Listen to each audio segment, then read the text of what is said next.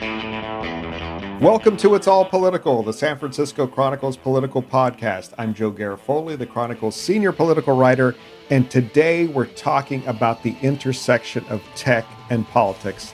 My guest is Swati Mylavarapu. Now, unless you're familiar with the tech world, she may not be a familiar name. But the San Francisco venture capitalist is a growing power in the political world. She was Pete Buttigieg's national fundraiser, helping to raise $100 million for a guy that few people had ever heard of before. We talked to her about growing up as the child of Indian immigrants in Florida and how she got from there to Harvard, where she met Buttigieg, to Silicon Valley, to being a top advisor to a leading presidential candidate. And now she's trying to use her power and influence to make the political world look more like America. And now, here's my conversation with Swati Mylavarapu. Swati Mylavarapu, from your home in San Francisco to mine in Oakland, welcome to It's All Political. Oh, I'm thrilled to be here, Joe. I, I got to say, I, and I told you this when we chatted a little uh, a couple weeks ago. I've been wanting to get you on the podcast since uh, saw you speak at a rally for uh, your your old college buddy Pete Buttigieg almost two years ago in San Francisco. You were his national fundraising chair. You helped a guy that nobody had ever heard of raise a hundred million dollars. That's the, the crazy thing. Uh, so before we get to Mayor Pete and all the things that, that you're involved in now, I, I, you know, today you're venture capitalist, you're involved in many, many different projects, but that's not how you grew up. You grew up in Central Florida, uh, lower middle class, as you say, and uh, a child of immigrants. Tell us how you got from there to Harvard and beyond. Well, I, I can't say it was the most linear path, but those tend to make the most interesting stories. Absolutely. So you're right. I grew up in a part of the country that, in a lot of ways, is really different from where we are now in the Northern California Bay Area. I grew up in North Central Florida in a town called Gainesville.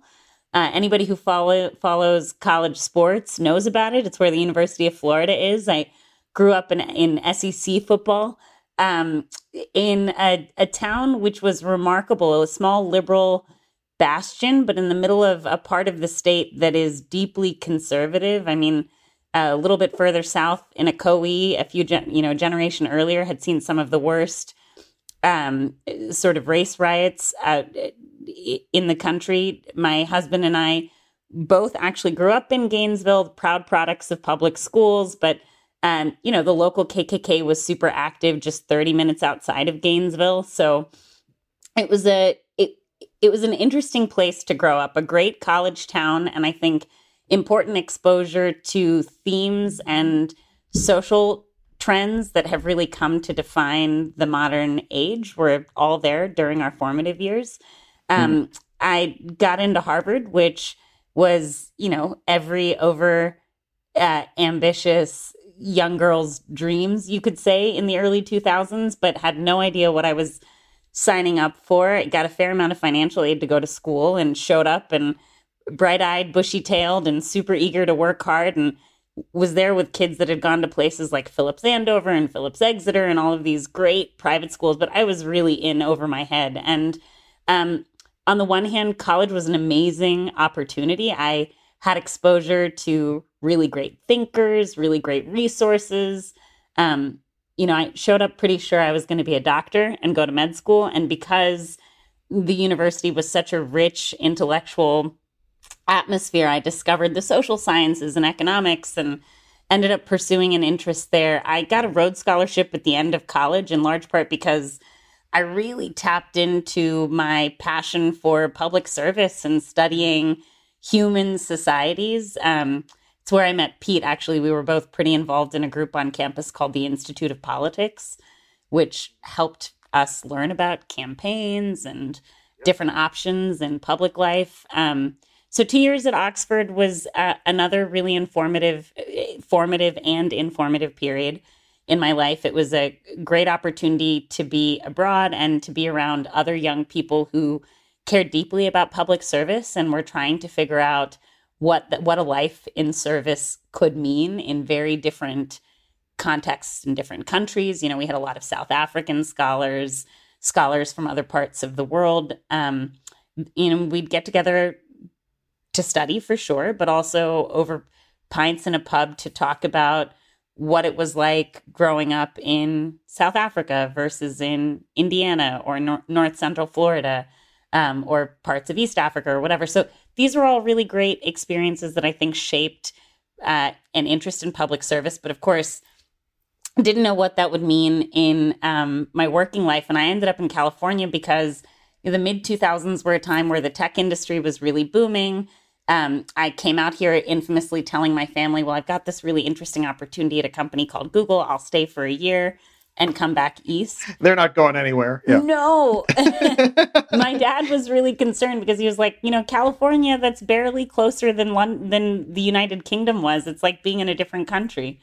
Um but the rest as it was I guess you could say it was a little bit of history because this technology boom that we are now still living through has persisted um since since the time that I moved out here. So lots of people building great companies. These companies have gone on to become really big. They touch a lot of people in their everyday lives, but are also now we're building things that sit at the crux of some of the most pressing questions of our age and of the moment. Um, so my focus has been more now as an investor in figuring out how can we invest in really great people with big transformative ideas, but make sure that the values conversation and the impact conversation is centered uh, in at the board level on the cap table as an investor and also translates through to the work that our entrepreneurs are doing in the companies that they're building. All right, let's. It's it's a remarkable journey. Let's let's let's uh, go back and touch a few points here. Uh, first of all, we got got to talk about the, your connection with Mayor Pete uh, in those days. He, he seems like a guy, you know, and we've had him on the podcast very early before he was before he was cool. Uh, and he was uh, he seems like the kind of guy who wear a tie to class. I mean, where did, how did you connect? was, was that is that uh, how did you what was the connection that you had with him in those days? He wasn't the kind of guy who was wearing a tie to class, but he was always very down to earth, really humble, and pretty hardworking, and also just really focused. I mean, he was interested in public service. I, um, I think one of my first memories of time that we spent together was Pete and I were both in our extracurricular time volunteering on a gubernatorial campaign in Massachusetts. Um, it was one of my first time going door to door. And I remember showing up, and Pete, I think, was running the, the precinct program, and he came with extra clipboards and extra printouts of our of our knock list, um, and was like just really friendly and explained, "Oh, this is these are some things that I've learned that that'll make you more effective as you go door to door." So, you know, that that's who he was. He he brought this midwestern sensibility to college life. He and he's he is remarkable at explaining things, and now he's got uh, arguably the biggest job uh, uh, the, the, to explain something, which is the the two trillion dollar infrastructure bill. You're helping him out with uh, through Win the Era, which was the grew out of the Pete's campaign, correct? Yeah, I mean, I'm helping it win the era. I'm I'm chairing that. That is now completely independent from the work that Pete is doing in the administration as a cabinet secretary. Win the Era is a natural evolution for the community that came together to support Pete during his presidential campaign. And the uh, the organization is now focused on taking a lot of the core values that brought these supporters from around the country together, like our the rules of the road that we had during our campaign, and putting that to work at, in a new form in the years to come. So to take on a lot of the same pressing challenges that animated Pete and the campaign to focus on supporting a new generation of leaders, which is a lot of the work that Pete was spending time on even after the campaign ended. So, continuing the spirit of it, but we operate very independently with no relationship, um, obviously, to what he's doing in the administration. But I'm really thrilled about it because, you know, during that campaign, I think one of the areas that Pete found deep resonance was in motivating Americans everywhere who didn't consider themselves to be overtly political or super in the know to become more active in civic life, to learn about issues that mattered to them, to learn about how to contribute in their local communities, to learn about how to participate in the political process. And so the idea is that Win the Era is going to help give them, continue to give them platforms and opportunities to do that. What's the challenge in doing that right now when there is, uh, and this is this is a theme that you have with other organizations you're, you're involved in and, and leading uh, Incite and, and such um, in the arena. What uh, right now? There's there's no Donald Trump out there. Yep. There's no election out there. Uh, there. How do you? What's what is the chat? Talk about some of the things you're doing to get people involved in politics to make it more reflective of America and what America looks like. Because as we know, right now it doesn't. It's getting better a little bit, but it's a long way from being uh, truly reflective of, of what this country's uh, demographics are.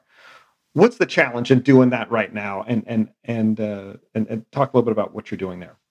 Yeah, I think one of the greatest challenges is you've really just alluded to it for the better part of, the, of four years, we had a very powerful foil in the White House that we could use to really motivate and galvanize people. I mean, I also was motivated to become so much more politically active after the 2016 election because of what Donald J. Trump in the White House represented and the idea that I could I could define my advocacy eh, very much opposed to what so much of what that leadership represented. And it's tough now because there isn't a foil. In fact, we've got someone really awesome in the White House and a really great set of folks that are leading in the federal government. But, you know, I think the other challenge is we're living through this pandemic, which is providing a really daily reminder, painful reminder to folks of just how not great everyday life is at the moment. Families are not able to send their kids to school. We've seen the loss of economic opportunity. Folks are hurting right now. And we want immediate solutions to these kinds of really deep pains. And I think the political process isn't really something, the civic process isn't really something that lends itself to immediate addressal of needs. So a lot of the work that I think we need to be putting in now to address ongoing challenges uh, like future crises requires taking a longer term perspective. So, for example, when I talk about investing in a new generation of leaders, that's an evergreen need. We have to be doing that because we're going to be needing great people to step up and serve through moments of crisis like this for the foreseeable future. But it's not the type of thing where if I do the work today, we see the results tomorrow. And so I think all of these things together make it really, really hard. The flip side is it's also why it's so important. We'll have more of my conversation with Swati Mylavarapu after this short break. And now, here's more of my conversation with Swati Mylavarapu. I want to talk to you a little bit about, about um, uh, Silicon Valley. And uh, you and your husband, Matt Rogers, who co founded the digital uh, thermostat company Nest, started Incite, as we alluded to before. So it's got many arms investment arm, political arm. Um, I want to talk to you about the investment arm for a second. Uh, we're recording this a couple days before Earth Day. Yeah. With all the know how in Silicon Valley, the know-how and the capital. Why is there not? I know that there are more being done to address the climate change uh, crisis right now. Uh, why is that? Why is that happening? I know there's a lot being done, but there is not nearly enough. There's still uh, a lot of goofy apps, a lot of mind, mind power going into creating goofy apps that, that you and I probably use, and, and but that that's not really furthering uh, humankind or the in the crises we we're facing right now. What why is that? You know, it's a good question, Joan. it's it's one that I really grapple with. I think the good news is there's more there are more folks that are investing in and building things that matter now than even a couple of years ago. So I think the tide is gradually starting to shift there, but the bigger question of why there isn't more of it, I mean, I I'm afraid I don't have a good answer except to continue to put out there that I think the thing that's differentiated about what the tech industry that makes this part of our part of the country so unique, so special, is not just that we put a little bit of money into software and make a ton of money on the other side of it uh, and build things that are entertaining for people. I think it's because our capital can be truly creative and at their best, our innovations make people's lives better. They leave the world better than we found them. And I've certainly made a choice to focus our time and energies on backing more of those kinds of ventures. And I'm so glad to see that there is a growing community of people that feel similarly and are doing the same. I mean, there was a point when we started Incite when we were among the most prolific early stage investors in climate tech in the country. That is not a superlative that I am proud of. that should not be a title that our relatively smaller family office holds. That should be the kind of thing that is taking up the best of our country's talent that should be endemic to the funds that are starting that exist all over Sand Hill Road, the startups that are filling our city. So I'm looking forward in the decade to come of seeing more of those kinds of ventures and entrepreneurs and investors. Speaking of Sand Hill Road, you you've worked uh, uh inside tech companies, you, as you alluded to, in Google, and you've been a venture capitalist uh, with Kleiner Perkins, one of the storied venture capital firms in, in the country, and and now on, on your own with your husband. Uh, there are few women in the venture capital world, uh, and even fewer women of color. Uh, what would it take for that to change, and and what what's being done on about that right now? It is changing, and part of what it takes to change it is more people asking the question that you just asked. The fact that we are now paying attention to it, that we are naming it, that we are calling it out and demanding something better. Um, and, you know, I think at this point, we've got more women in venture, working in venture funds than really at any point before. It continues to get better. There are more community and resources coming together around it. And I think the other thing that's changing and needs to change further faster is a realization among the limited partners and the existing general partners in current funds that you actually make better investments. You can find more opportunities when you've got a team that really reflects the diversity of consumer experience and lived experience in this country. So I think the closer we get to making the case that this makes the business better, um, helps advance the cause, and just the growing awareness that when you're in an industry that's charged with creating America's future, which is really what venture capital does, right? We we laud ourselves for being able to put a little bit of money to work to generate huge value and to build things the future. When you're tasked with something that great, you've got to have a team that reflects the future that you're building for. So I'm glad to see it changing. We've got a lot more progress to go. And the, I think the other trend that's heartening me is a lot of women are taking matters into their own hands. And they're saying, if we can't wait for the men at the table to offer us a seat, we're just going to go start our own funds.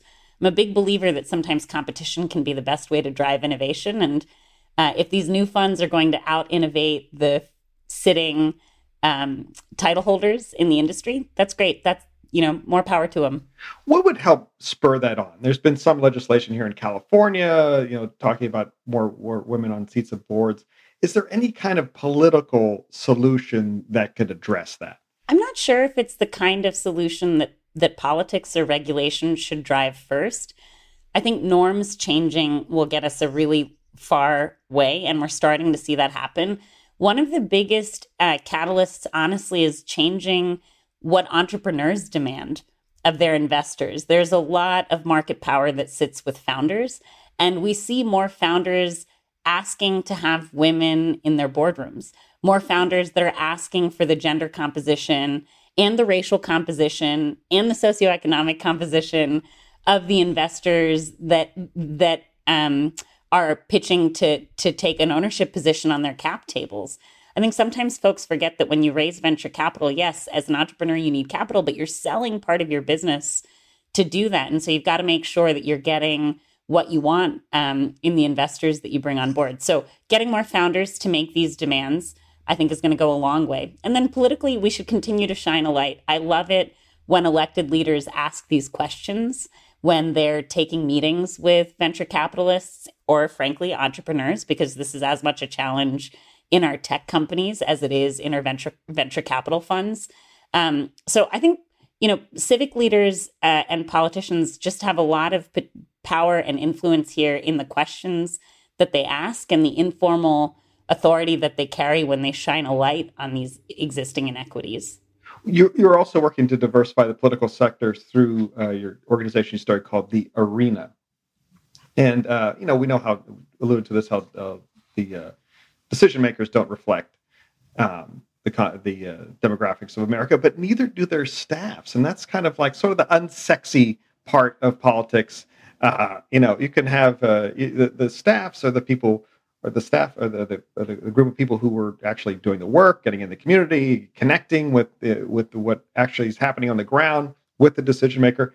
Talk a little bit about what you're doing to try to make staffs more reflective of, of, uh, what this country looks like. Joe, you're so right to ask this question, and I think it's something you've probably got an even finer appreciation for, um, given how long you've been following what's happening in the in the public sec- sector. But Arena is an organization that was started right after the 2016 election to bring a new generation of leaders into public service, and that has meant both the candidates that are running and holding office, as well as the folks behind the scenes who are staffing their campaigns and staffing their offices once they're elected. So to date, we've helped uh, elect a, a couple of dozen new generation candidates and train more than 2,000 new staff to be campaign managers, finance directors, legislative aides.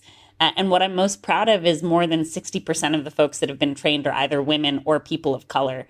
So, a big part of what we've done is just change the number of people and the composition of people that are available for this kind of work and these opportunities. Um, some folks are kind of like, uh, I don't understand why that matters. It's so behind the scenes. And the thing that I love to remind is, you know, in 2016, Democrats held somewhere on the order of 8,000 fewer seats across the country than we did in 2008. So if you wrap your head around that, that's 8,000 people who were in elected office. Figure that every one of those had a couple of people that were on their teams and helping make that office work. You start to understand how much of a talent pool we were really missing because for about a decade we had stopped competing for and holding and running these offices. So we needed to really supercharge the caliber of folks that were out there, the number of people that were out there that were looking to get into these kinds of roles and to do this sort of work. And that's really where Arena is focused. And our work there has really driven home for me the point that all politics, all policy comes down to people. And the more we invest in getting really great people who also reflect the diversity of lived experience that Americans hold, the better served our public officials are going to be, the better served our policy and legislation is going to be. So Arena's work continues. It's now run by a woman named Lauren Baer, who actually ran for Congress as one of the candidates in 2018, so knows firsthand why this kind of work is super important. Uh, and I think this is one of those organizations that will be around for years to come, doing really important infrastructure work behind the scenes. I want to ask you about another uh, someone else who went to Harvard in your era, and that's Mark Zuckerberg, right. who was a uh, yeah, as we know, is the, the, head of Facebook. Right now, it's uh, Facebook's doing something that few people can uh, can do, and that's unite Republicans and Democrats in in both uh, you know having problems with Facebook. What should you you've worked in the Valley for a long time, you know politics. What should Facebook be doing now? I mean, they they we, we see them Zuckerberg come before Congress uh, multiple times and they um, scold him and slap him on the wrist, and he promises to do better. But you know, there's ongoing problems there. What needs to happen there? I wish it were. I wish it were so simple that there would be a single thing that that platform could do differently that fixes all of the current circumstances. But as with so many things in life, it's a really complicated set of challenges. I mean, look, I, I think it's really it's a challenge when you have built a service that started as a tiny startup and you were a David that has very quickly become, in some ways, a Goliath. Um, you know, they've they've gone from becoming a startup to being essentially a, a utility. They offer a really important service that a lot of people rely on, and with that comes a ton of additional responsibility. And I think there's that company is still figuring out how to wrap its head around that. Um, coupled with the fact that there might be a profit motive here that is really at odds with this utility role. And that's going to be an incredibly challenging tension to reconcile. I'm not sure that it's the kind of thing that it would be fair to expect a company to reconcile on its own, which is why it's really interesting to see the growing sort of specter of, of, of, the public role here. What is the role of potential regulation, of oversight? What might that look like? I think it's really important to bring the public into this conversation and to make sure that um, that all of these perspectives are considered. Uh, but it's really complicated. I think there are also fair questions. You know, we talk about Facebook. How much is Facebook separated? Can you separate it from the entrepreneur, the founder that has such a controlling um, stake there that calls so many of the shots? And uh, you know, I think there are open questions here also about what the role is for for for Mark Zuckerberg and the philanthropy that that um, he and his wife run, and you know, how do you also kind of potentially bring that into play? What I'm not following you there. How how are those two? Expand upon that a little bit. Well, I think you know you've got here somebody who's clearly very interested in building things that that matter in the world. It was a big part of the motivation for Facebook. It's right. also been a p- big motivating interest for the very large uh, philanthropy that that he's set up. Um, and at some point, right now, these things operate and they have to as very independent entities. But even if there was more conversation in some of the maybe philanthropic work that he's engaged in around where there's an opportunity to mitigate some of the fallout or just acknowledge some of the the potential negative repercussions of what the company's been up to. Um, you know, I think these are really complicated and tricky things to get into, but I think there's a lot of opportunity there. In other words, uses philanthropy to try and address some of the the, the problems that that the uh, that the that the corporate side potentially caused or been a part of. That's, that's, an interesting solution. What about regulating them like either you, you, mentioned that they've become more of a utility, regulating them like the utility, and, or regulating them like a media company, which you know arguably they are. They they don't have to deal with in the same. I think all of these things should be on the table. Hmm. One more question I want to ask you about. Uh, we sort of touched on philanthropy there. Uh, a couple uh, weeks ago, I had Michael Mechanic uh, on the podcast. He just wrote this new book called Jackpot. I don't know if you've heard about that. It's it's excellent. Uh, it's about the ultra wealthy in, in America and, and uh, very nuanced and, and well reported. And one thing he wrote about was philanthropy and how much that much of this wealth, the wealth in the country, doesn't go towards uh, the people with the most need. Yeah. Uh, you're involved in the space. What would you Well, I am one of these ultra wealthy people. And I think a lot yeah. of the cr- critiques that he puts forward are things that you, you could, you know, that I also grapple with that are as uh, applicable to me. And I think he's right to raise the questions. Well, how, how would you change the philanthropy? What, what would be a way to, to get the need or to get the, the wealth more to people with need? One of the greatest challenges with philanthropy it's both the opportunity and the challenge. You know when you when you when i found myself in a situation where matt and i found ourselves in a situation where we suddenly had accrued a lot of capital and wealth you're challenged with what do you do with it? And how much are you prioritizing maybe doing for others versus doing for yourself? There's that set of questions. And then also in the realm of what you do for others the number of stakeholders that get to debate discuss and determine the answer to that question is a lot more limited in private philanthropy than it is, for example, if it's the government or the state that's charged with making that decision, because the state is something that every citizen has a say in, right? In some ways. And I think that's one of that's really at the crux of it. So on the one hand, if you have made a lot of wealth, I'm a big proponent of giving as much of that away as possible of of yes, being an active philanthropist.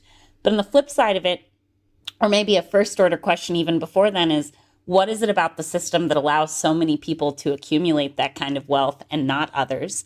And how do we change and maybe make more opportunity available to more people? I'm a huge proponent of these kinds of discussions and sort of better public policy uh, that, that are focused on that end of it. And then for the folks that have made, you know, where do we get to enter into more of a conversation so that more stakeholders maybe get an opportunity to opine on how you might be able to effectu- to give away your money in a way that helps the most people. And I don't know what the answer there looks like, but I think it's something that a lot of philanthropists grapple with. And uh, I'd love to see sort of more interesting um, models there on how, you know, why is it that when you make a lot of money, you can set up a foundation that decides you're going to have XYZ program focus areas should there be other people that have an opinion or, or get to participate in that? Can you get ideas from other places? Yeah, these are these are uh, these are things that you're exploring right now through your various interests. One one last political question for you. I know we have uh, this is a bit of an off political year, such as such as it ever is. But there, uh, Virginia is the hot race there, and you have uh, there's a candidate there who I know uh, you are a uh, a big backer and fan of, and that's Jennifer Carroll Foy. She's running for governor of Virginia. she's running up against uh, a former governor. I think her biggest challenge is with former governor and uh, and a guy who has a, certainly has a, a, lot of access to capital. That's Terry McAuliffe. Um, what's t- tell us a little uh, people of people who don't know about the Foy. Tell us a little bit about her and the and the challenges that she that she's racing. She's you know she's polling. You know the, the McAuliffe obviously has way more ma- name recognition. Does she have a shot? And why should what should we know about her?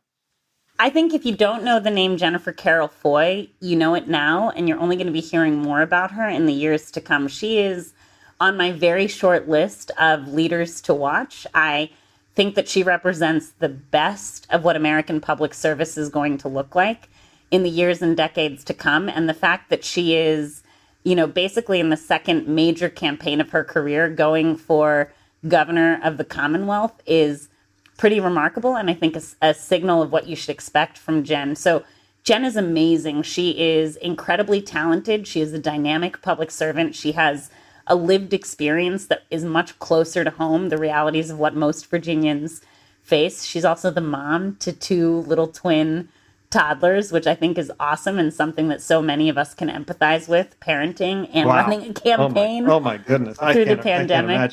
She's one of the first yeah. black women to have graduated from VMI um, in Virginia. And if she's elected, this really should blow a few people's minds. She would be the first black woman to be elected governor in American history.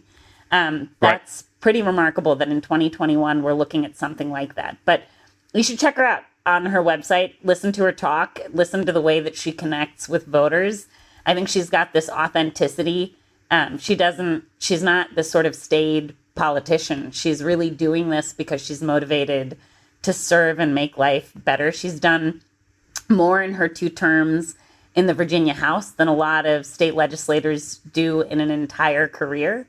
Um, she's a former public defender. So these are a lot of the reasons why I'm super excited about Jen and I hope more folks pay attention to her. I think she's got a real shot in Virginia. But like I said before, these things are also marathons. They're never just the individual track races of any individual campaign or season. And I think of this as like a real investment in Jen and a very bright future where she's going to help a lot of people. Well, of course, if she comes on the podcast, she'll get the "It's all political" bump. We saw what had happened to Buttigieg after he came on early. He blew up. I think that was that was key at, at Swati, correct? Well, Joe, that's basically a formal invitation. I'll let Jen know. Absolutely, it's a formal invitation. Okay. Anything else that we should know? What did you, what are you up to next? You're, you're you've got like lines in the water everywhere. What? Well, I'd love to next? ask you a question. I mean, I, we've oh, spent a lot of time talking. You know, my job is going around the country and finding uh, really great people who are doing things that I think are going to be important and trying to figure out how to support them. Whether they're folks that are running for office or building companies. But something I've been really scratching my head over is why don't we have more of these kinds of opportunities and platforms in California or even in the Bay Area? I mean, when we talk about, for example, political careers that were started in the Bay, we talk about Gavin Newsom and Kamala Harris, and they are phenomenal. But those were more than a decade ago. In some cases, really almost two decades ago, if you think about when they were first elected to major office. So, what's happened in the last 20 years, and, and who are the rising stars to watch? Well, I think uh, part of the reason we have that is that look at the people who are still in office. We have Nancy Pelosi, age 80. You know, uh, Jerry Brown just got off the, the, the train, he, age 80. Uh, the average age of the congressional delegation here is very high for the most part. There's a few Swalwells and and such there, but but it's but it, the pro the, the problem, the challenge, whatever you want to call it, is that uh, people get elected here and they stick around forever, and that clogs up the pipeline. Um, and it certainly has clogged up the pipeline for for uh, uh, black elected officials. Barbara Lee is the only uh, uh elected black member of Congress between L.A. and the uh, and the U.S. Canadian border. I mean, it, it's there. There are very few. Uh, a dwindling number of black electeds in California. Yes, the, the, problem is is really acute here, and it's and again part of it is because people are elected, and they stick around, and, and it's very hard to defeat an incumbent. I think we've just got to find ways to do better here. So if you've got any ideas, I'd love to hear them. I am actually working on a story about that. Maybe we'll talk about that offline. So I don't want to I don't want to tip my hand here, but yes. So, Swati, thank you so much for being on the podcast. It's it was it's two years in coming, uh, but it was uh, I was really glad we got a chance to talk. Thank you so much. Likewise. Take good care. Thanks, Joe. I'd like to thank you all for listening and hope that you and your families are safe and healthy. I'd like to thank Swati for joining us here today. I'd like to thank the King, King Kaufman, for producing today's episode. And of course, a shout out to our fabulous theme song that's Cattle Call, written by Randy Clark and performed by Randy Clark and Crow Song. And remember, no matter if you wore a tie to class or a t shirt, it's all political.